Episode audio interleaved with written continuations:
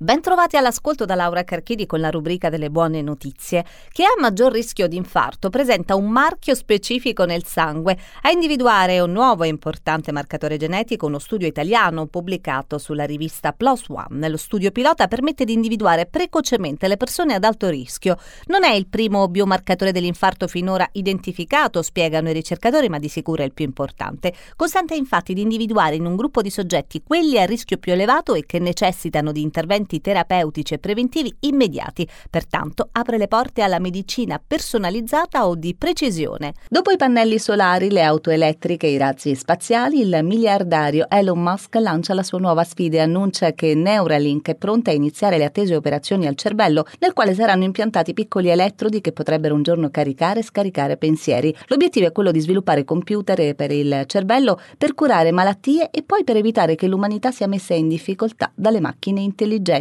Il dispositivo microscopico, al quale la sua società lavora dal duemiladiciassette, per ora è stato sperimentato solo su cavie da laboratorio. Il sogno di Musk è quello di avviare i test sugli esseri umani entro la fine del prossimo anno. Minuscoli fiocchi realizzati con il materiale delle meraviglie, il grafene, possono controllare l'attività del cervello interferendo con la trasmissione del segnale dei neuroni eccitatori che attivano altri neuroni.